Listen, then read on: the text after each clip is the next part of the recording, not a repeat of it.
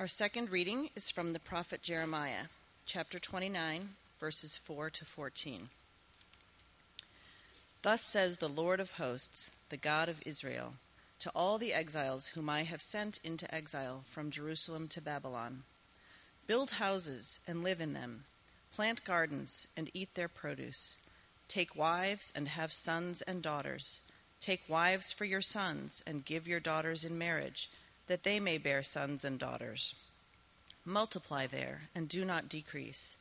But seek the welfare of the city where I have sent you into exile, and pray to the Lord on its behalf, for in its welfare you will find your welfare.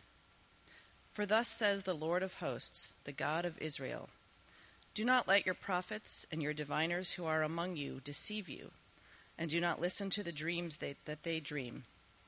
For it is a lie that they are prophesying to you in my name. I did not send them, declares the Lord. For thus says the Lord When seventy years are completed for Babylon, I will visit you, and I will fulfill to you my promise, and bring you back to this place. For I know the plans I have for you, declares the Lord plans for welfare and not for evil, to give you a future and a hope. Then you will call upon me and come and pray to me, and I will hear you. You will seek me and find me when you seek me with all your heart. I will be found by you, declares the Lord, and I will restore your fortunes and gather you from all the nations and all the places where I have driven you, declares the Lord and I will bring you back to the place from which I sent you into exile. The word of the Lord. We know as they continue walking, why don't we just go ahead and take a moment and pray? Would you pray with me? Father, we pray that you would please come in this time and that you would teach us. We, we thank you for the opportunity to worship you this morning. And we pray that you would please come uh, by the power of your Spirit through your word. Would you teach us? Lord, would you teach us more about yourself? Would you teach us how to respond to who you are and what you've done? And we pray this in Jesus' name. Amen. Well, good morning. Good morning. It's great to be with you again. It's a huge privilege to be here. I was here t- twice in August, and it was an amazing time uh, to visit. And I'm so glad to be able to be back here and to worship with you and to open the Bible together with you. I want you to take a second and, and think about a time in your life, maybe an experience that you've had where you felt like you were a stranger or a foreigner in a place that was somewhere very different. And maybe you had a, a study abroad program that you were a part of one summer if you were in college, or maybe you're from the West Coast and coming here to a place like the Washington area feels very different.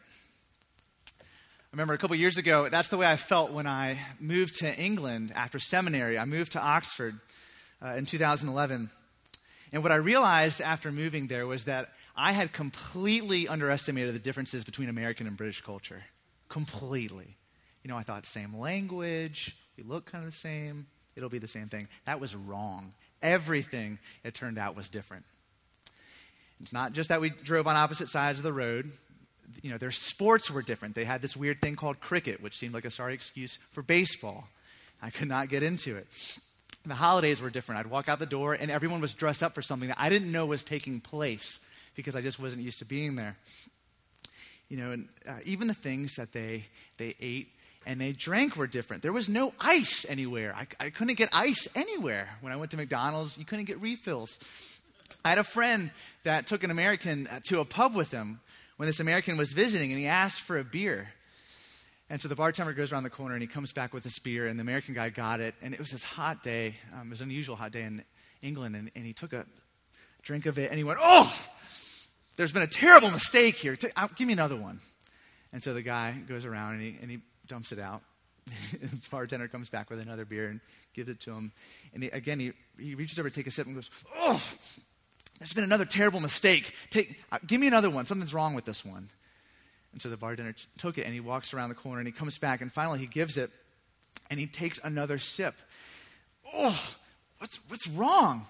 And he realized that he wasn't the one, uh, the bartender wasn't the one that was making the mistake. He was mistaken because he was expecting them to serve the beer cold. But they don't always do that in England. Often they serve, like other places in the world, they, they serve the beer at room temperature. Being a stranger in a foreign place isn't always easy. It can be very disorienting, or as my British friends would say, and I'm sure Johnny experienced this, they say disorientating. Very weird, isn't it? It can be very strange. As those days turned into weeks when I was there, and as I got more and more frustrated by how different England was than everything I knew back at home, it finally hit me. As I, as I thought about the people there in the city, the people that I was living with, the people that I was uh, serving, these college students at Oxford, the strangers that I was walking amongst there at Oxford, I really had three choices about how I was going to do my life, how I was going to live life there in that place during that time. So, option one, I, I could completely reject the place where I was living, and I can kind of retreat um, thanks to the help of my laptop into my own cultural cocoon. And I could listen to you know, American radio over the internet, and I could watch ESPN, and I could just Skype with my friends back at home and feel like I was there. But I realized that what's the point of going to England if I'm going to do that the whole time? Option number two, I could uh, completely accommodate to the place where I was. You know, I, I could pretend, I could try to pretend like I, I wasn't really American. But I didn't want to do that. I wasn't ashamed. I was proud to be an American, so I wasn't going to do that either. Well, I realized there was a better option. That was option number three. I could actually choose to engage the new place where I was going to live, even if it was only temporary, even if it was only a temporary home. And I, I could ask myself how, how I, even though I felt like a stranger, even though I was somewhere very different, how God might use me to serve this place, not just to critique it, not just to be cynical about it and not just to complain, even though I had lots of them, but instead to serve it and to contribute to it. This week, we're continuing in a four part series here at Christ Church Vienna called Place Matters. And we're, we're thinking about how God's calling you, CCV, to the, the town where you live and worship, this place of Vienna. And one of the reasons that we're, we're turning to this passage today is because the, it's a very similar thing that the Israelites were facing during their time in captivity. Like them, Christians, those of us who are here and we're followers of Jesus, we are people in exile. The, the New Testament talks about Christians as a people that are dispersed, but not, not just dispersed geographically, that they're living in a foreign land spiritually. It's, this place is not our ultimate home, the New Testament says and yet it's, it's where we find ourselves, it's where we're doing life. And what's so interesting about Jeremiah's exhortation to God's people in this passage is, is that it challenges so many of the ways that we as Christians can be tempted to relate to the place where we do life, the place where we live. And what we're going to see is we're, we're not just called to, we're not called to withdraw from it. You know, just to, again, take the things that we don't like about it and complain about them or critique them.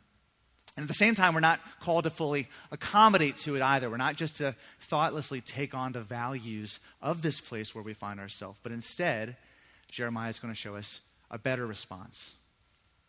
And he's going to show us that the appropriate response of God's people back then and today wasn't withdrawal, and it wasn't assimilation, it was engagement. And that's the same for today when we look at this passage, he's going to say the Christian response to this place where we live isn't to retreat from it, and it's not to worship it as though it's God, but to seek its welfare, to seek its flourishing. That's what we're going to see. That's what we're going to consider as we turn to Jeremiah for the next few minutes. And we're, and we're going to look at it by summarizing this passage from Jeremiah in a simple sentence with two parts. Here they are You're a people in exile to be seeking the welfare of the city. A people in exile to be seeking the welfare of the city. So, first, your people in exile. And, what I want to do for just the next minute or so, just for a second, is as we look at uh, how Jeremiah starts out this letter, we want to ask ourselves how do we know that we can apply this passage to us today? To those of us who are Christians today, how do we know that this isn't one of those situations where people just take a passage from the Old Testament and they immediately say that this applies to us, when that, that just might not be the case? We're going to look at that because I think it's going to become very clear that it does apply to us. And, and when we see how that works, what that's uh, going to allow us to do is to take more seriously this letter that Jeremiah, Jeremiah writes to God's people. So we're going to see that in just a moment. Let's ask first how does Jeremiah start out this letter? Notice he starts by reminding the Israelites that they're exiles. He says this, this isn't their true, their true home, but they're a people that are living in a foreign place. It's as if Jeremiah says, Look, if you want to understand how you're, you're supposed to relate to this place, this place that I'm calling you to settle down, you first have to remember who you are. And even though you're in Babylon, you are not Babylonian. At your, at your core, you're fundamentally the people of God. That's who you are. Don't forget that. Where do we get that? Look at verse 4, if you wouldn't mind putting this on the screen.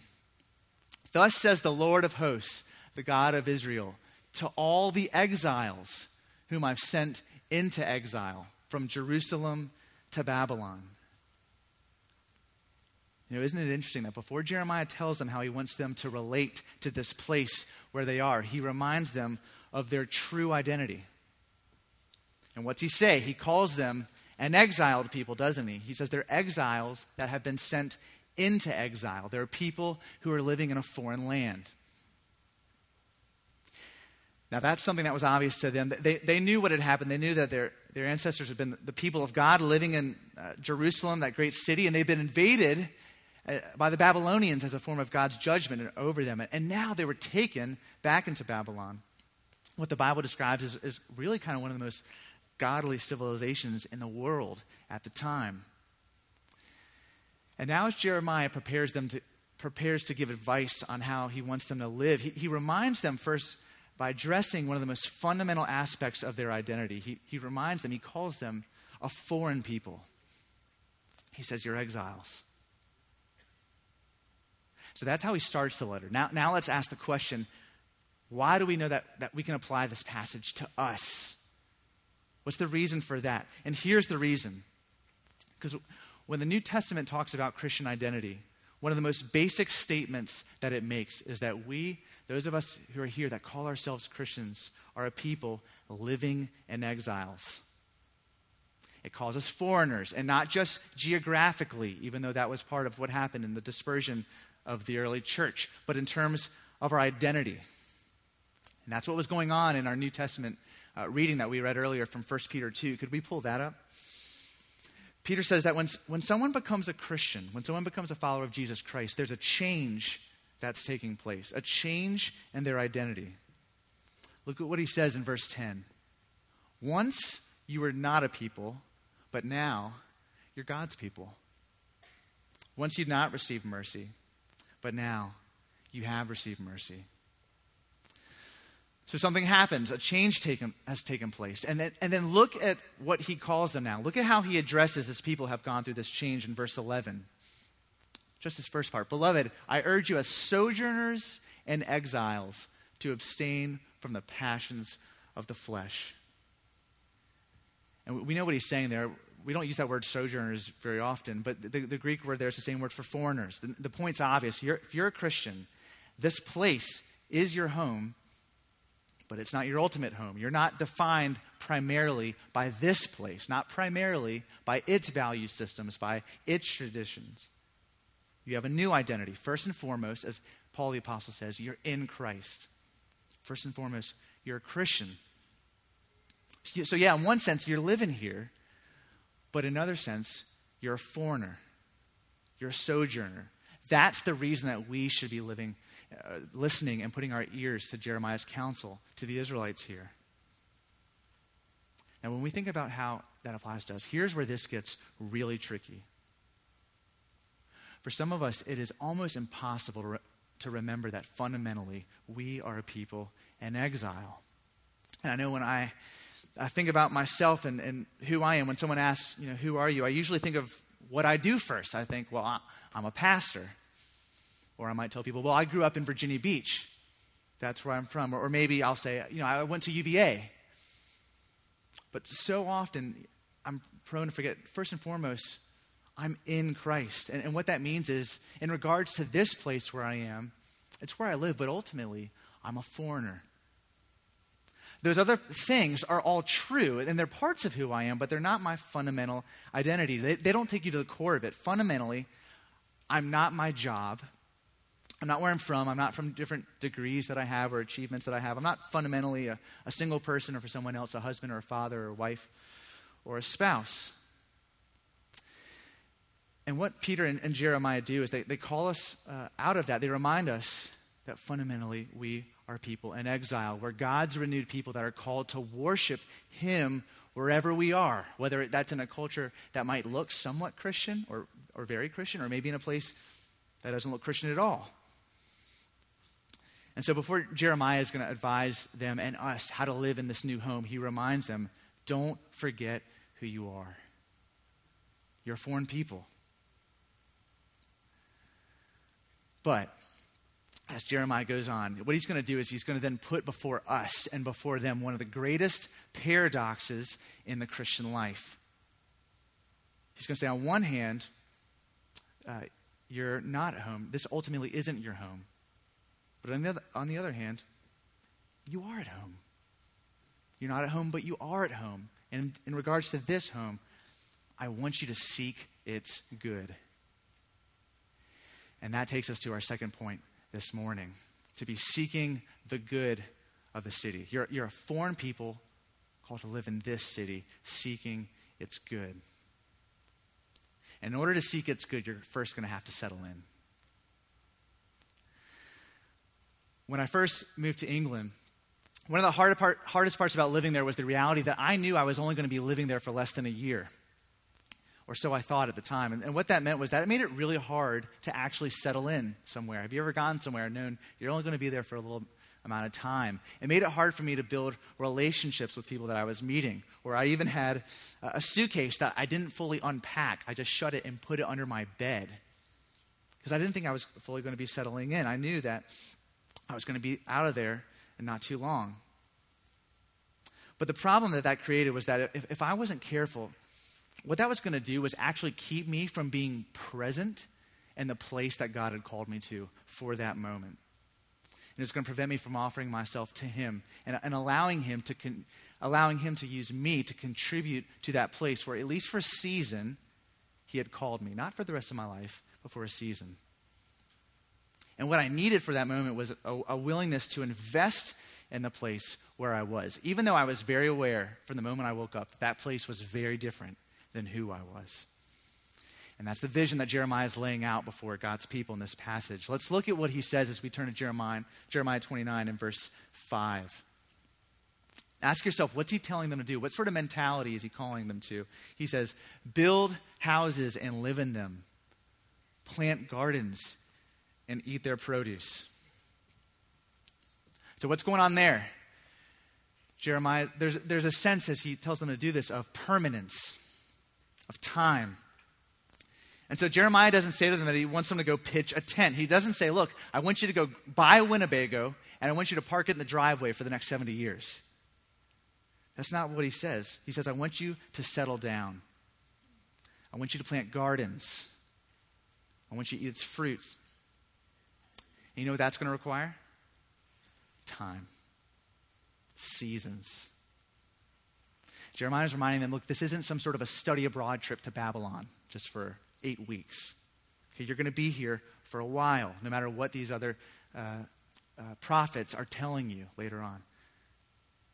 And we're actually going to see that that makes sense when he extends uh, this sense of investment into the relationships. Look at verse 6. He basically says to them, Look, get married. Have your kids get married. Don't put life on hold. I want you to increase and multiply. So let's just pause for a second and ask ourselves what, what's the broader picture that Jeremiah is wanting to paint for us here? He says God's exiled people are called to be an invested people, they're called to be a settled people wherever they are. We're called to settle in and do life where we are. In other words, it's as if he says, Look, this community where you find yourself, you're not just supposed to coexist here. Pardon me. You're not, you're not here to retreat into a cultural cocoon, but I've called you to it. And, and what happens there is this claim that Jeremiah makes, it, it pushes back against any sort of temptation that we might have as Christians to live in kind of our own bubble or our own Christian subculture. It's, it's as if he says, Look, if, if you live in Arlington, settle down, get involved. You're called to Arlington. Or if you're in Falls Church, look, settle, settle in, get engaged. You're called to Falls Church. Or if you're here, get invested, put down your roots. You're called to Vienna. Now, why does Jeremiah do that? Why does he call an exiled people to that? You know why? Because it's, it's in his encouraging them to do that that he knows they're actually going to be enabled to do this second thing that he's calling them to do. It's as if he says, Look, I don't want you just to settle into this city, but as you do it, I want you to seek its good. And so the exiles are called not just to live in this community, they're called to be stakeholders in the community. They're called to have ownership over it. They're being called to that place. Where do we get that? Look at what Jeremiah tells them to do in verse 7. Again, he tells them not to put their life on hold. He says, But seek the welfare of the city where I've sent you into exile, and pray to the Lord in its behalf. For in its welfare you'll find your welfare. Jeremiah says that as exiles, they're to seek the welfare of the place where God's put them. Now, that word, welfare, it's not a word that we see too often in the Bible. It comes from the Hebrew word shalom. I think Johnny's talked about that here before in the last year, even this series in the last couple weeks. It's this, this word that evokes this sense of wholeness and completeness and peace. It brings to mind the idea of flourishing. And when Jeremiah calls them to seek the shalom of the city, he's, he's, he's calling them to an orientation to the city that goes so far beyond the relationship that a lot of us have with the place where we live. He says, Look, when it comes to the place where God's put you, you're not called to be takers, you're called to be stewards of it. I don't want you to be consumers, you're to be custodians. Okay, I want you to seek its good, its wholeness, its flourishing. It's shalom. But then, not just that, he, he calls them to a much broader and more comprehensive vision of serving their city. Did you notice what he says in 7? Uh, in the second half, he says, and pray to the Lord on its behalf. Jeremiah says, one of the things that God's people are called to do is to pray for the place where they do life. And it isn't interesting because if that's the case, you know what Jeremiah is suggesting there? We're to value the places where we live. Think about that. Aren't, aren't the things that we pray for the things that we value most? Most of us don't pray for trivial things. You know, we might pray that the Redskins win football this weekend, but more likely, we, we pray for our friends to be healed, or, or well, we pray for family members that we know are in need, or maybe we're in a bind financially and we're asking God, will you please help? We pray about the things that matter. And what Jeremiah says is look, when you come before the God of the universe and you ask him about the things that are most important to you, when you plead for him to be at work in, in this place, in history, I want you to pray for where you live. I want you to ask for the good, for the shalom of this place. Now, if you've been at this church for a while, that's not news to you. I recognize that. That's very much a part of the DNA of Christ Church Vienna. I know it's something that you've heard Johnny speak about, and it's, it's part of the culture here. But if you haven't been here before, if you're a visitor here today, today let me tell you why this idea of, of seeking the, the, the, welfare of your city is, is so radical, not just for its own times in which the Israelites were being called to do this for the Babylonians, but especially today, especially amongst people like me, someone that someone might call like a, a conservative or Bible believing Christian. Because it's very true, isn't it? For a, number of Christians, we place an unusual premium, a very high premium, an understandable premium on the salvation of individual people. And when we think about how God's at work in a city, we tend to think of his work in that city as kind of the sum total of his work and the individual lives of the people that compose that city.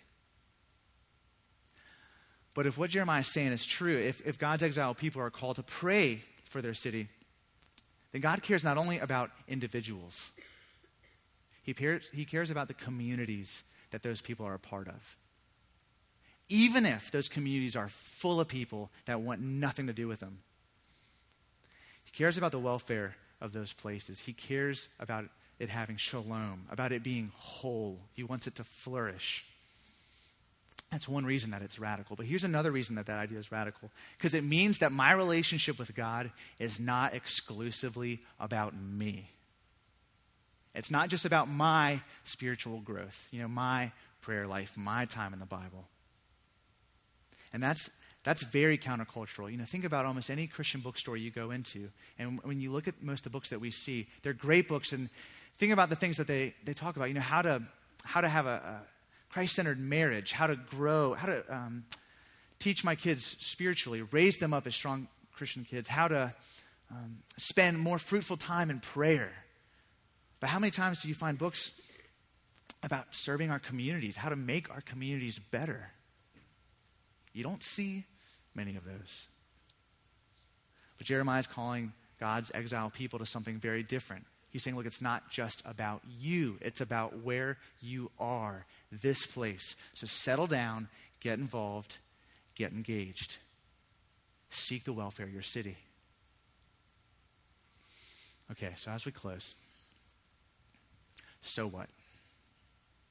So what? What does this actually look like for you as a church? And, and we've just said one of the main things Jeremiah is showing us that Christians are, no matter where they're living, they're called to have a positive orientation to their community, to seek its flourishing. And again, I'm not going to pretend as though that's something new to you here at this church, because I know that one of, most, one of your most important values here at Christ Church Vienna is to be a church that doesn't just worship uh, in Vienna, but that is for Vienna.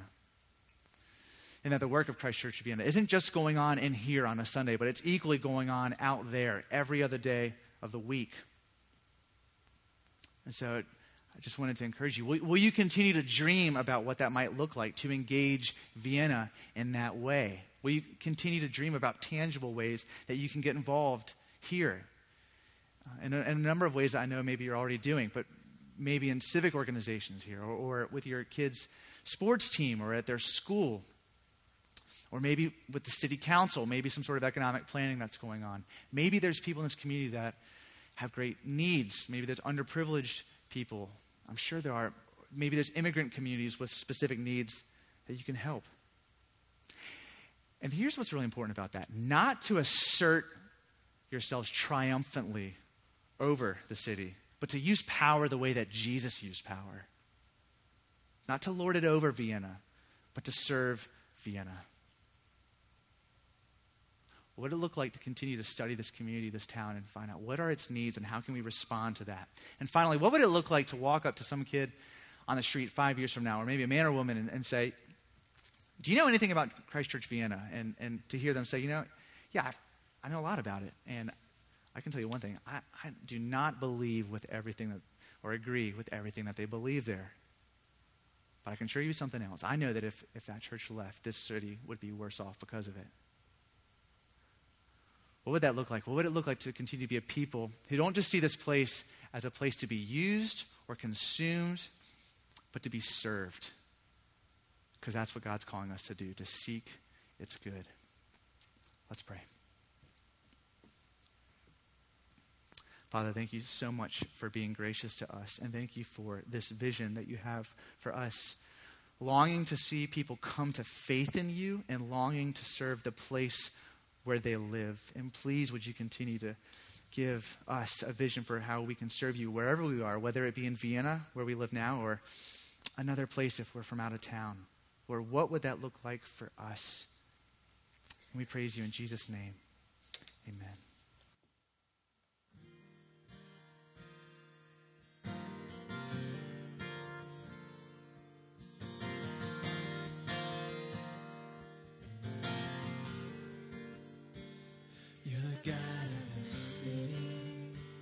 You're the king of these people. You're the Lord of this nation. You are. You're the light in this darkness. You're the hope for the hopeless. You're the peace to the restless. You are. There is no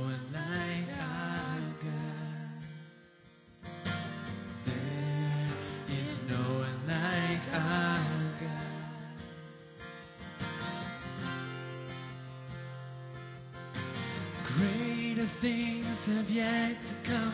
Greater things still to be done in this city.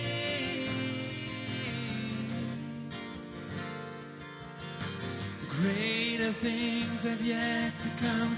Greater things still to be done here.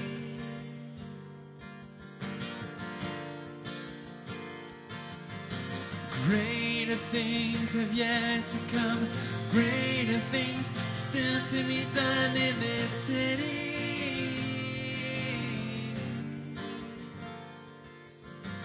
Greater things have yet to come.